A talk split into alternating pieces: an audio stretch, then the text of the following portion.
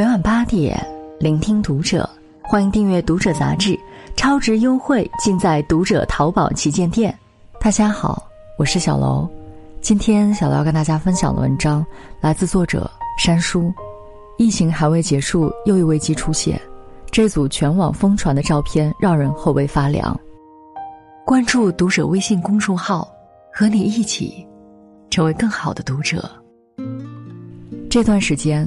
我们的目光都聚焦于新冠感染人数的数字变化上，一条被埋没的热搜却引起了我的注意。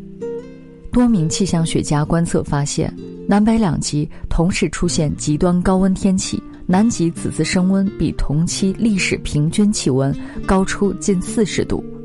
高出四十度是什么概念？冰川坍塌，海平面上升，并对全球气候变暖带来极大影响。不仅如此。看看近几年的消息，便可知，对于动物的伤害也是目不忍睹。因为冰川的消融，它们栖息地越来越小，北极熊宝宝只能害怕地蜷缩于妈妈的怀中，母子紧紧相依。它们惶恐不安，手足无措，只能随浮冰漂泊。为了觅食，它们需要游上几千里。尽管擅长游泳，但中途若没有落脚地休息，也会累死在海水里。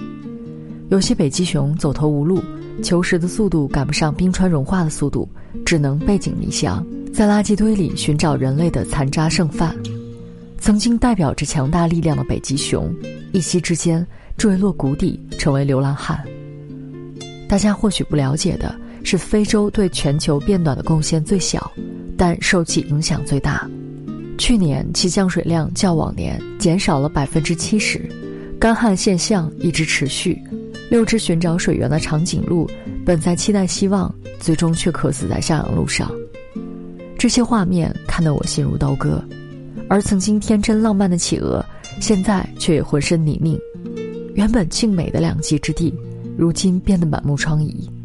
由于海水面积不断缩小，数十万海象只能被迫挤在一片海滩，它们也难逃厄运，甚至浴血拼搏，相互厮杀。为了生存，他们只能受尽历史的折磨，向悬崖上爬去。有一些在饥饿觅食途中跌落悬崖，从万丈深渊摔下，意味着他们无疑在慢慢的等死。不多久，海岸边即堆满了成百上千只海象的尸体。这一幕幕令人触目惊心。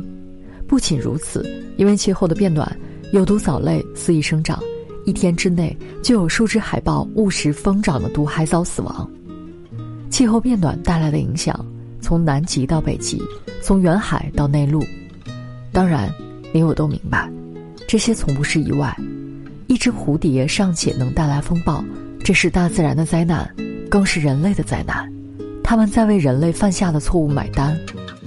人们常常将自己周围的环境当做一种免费的商品，任意的糟蹋。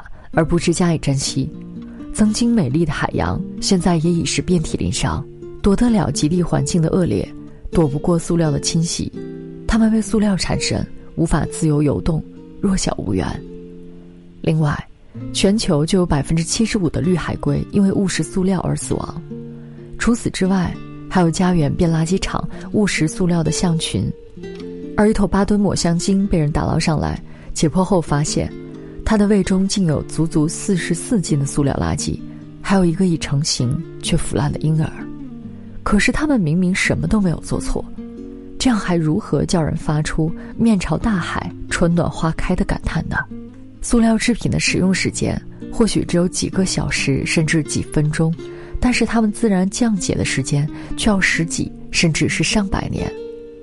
因为疫情的影响，不仅仅塑料问题。口罩污染也防不胜防，而一些用过的口罩被人随处丢弃，它们流入大海。对人类起到防护作用的口罩，成为海洋生物致命的利器，多么讽刺又可笑啊！但是人类仿佛才是有着七秒钟记忆的鱼，终究将那些口号抛之脑后。可是我想说，如果不能帮助到他们，至少能不能不要成为伤害他们的帮凶？看一看过去存于纪录片中地球的惊艳之美，曾经亚马逊热带雨林植被茂密，绵延着无尽的绿色，而因为人类的肆无忌惮，如今疮痍满目。曾经的珊瑚礁外表美丽，承担着重要的生态角色，而因为全球暖化污染，如今却灿然无色，宛如残骸。曾经的南极雪唯美浪漫，如今却变为南极血。究其是雪一早在作祟，他们也是加速冰山融化的幕后推手。自然在一次次向人类发出警告。也许有人疑惑，这些事情与我相隔甚远，有什么关系呢？但正如电影《流浪地球》中所言，起初没人在意这场灾难，这不过是一场山火、一次旱灾、一个物种的灭绝、一座城市的消失，直到它和每个人息息相关。要知道，世上的万事万物都同处于一片关系网中。诚如卢梭所说，大自然不会欺骗我们，欺骗我们的往往是我们自己。幸运的是。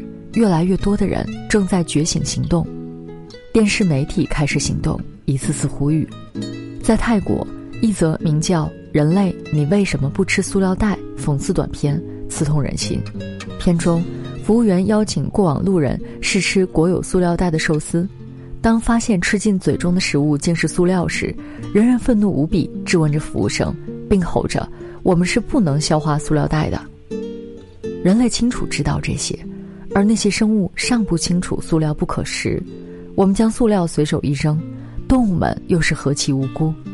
于是，无数的人组成志愿组织，开始行动。在上海，有这么一群年轻人，约定着每周都去拾取街头的垃圾。许多城市的垃圾会随着风、随着气流，慢慢流浪到森林与海洋，而随手捡起了一片垃圾，也许就拯救了一个小生命。无数人也受到他们的感召，自愿加入环保行动。网友某某某说：“住在海南的我，去海边时总能看到海水里飘着塑料袋之类的东西，每次看到都会顺手捡起来丢垃圾桶。”网友你我他说：“以前没感觉，现在挑选东西都会注意避免过度包装的，而且开始自己准备袋子，避免过多消费塑料。”其实。所谓的环境保护，终究保护的是我们人类自己。有时举手之劳就能带来希望与改变。一、环保购物，用可循环利用的布袋替代塑料袋；二、少点外卖，不使用一次性餐具；三、生活中减少制造垃圾，做好垃圾分类；四、选择低碳出行，减少汽车尾气。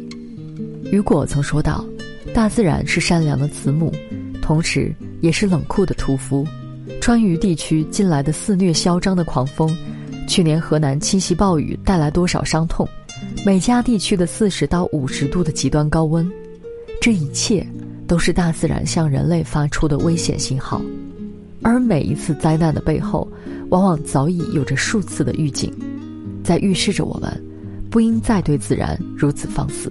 有一句话说得好，我们不是继承了父辈的地球。而是借用了儿孙的地球，挑战大自然的权威，最直接的后果终将是自身的毁灭。希望听到这里的每个人点亮再看、转发的朋友圈。也许你不乱扔垃圾，就能保护好北极熊等动物的家园；也许你多捡起一个塑料，就能还海洋生物那片蔚蓝的海。不要让后代只能在过去的影像记录中看见这些动物。当气候突变，动物纷纷灭绝。下一个，究竟是谁？今天的文章就和大家分享到这儿了。如果你喜欢我们的节目，请点击再看，并在评论区与我们留言互动。感谢收听，我是小楼，我们下期再见。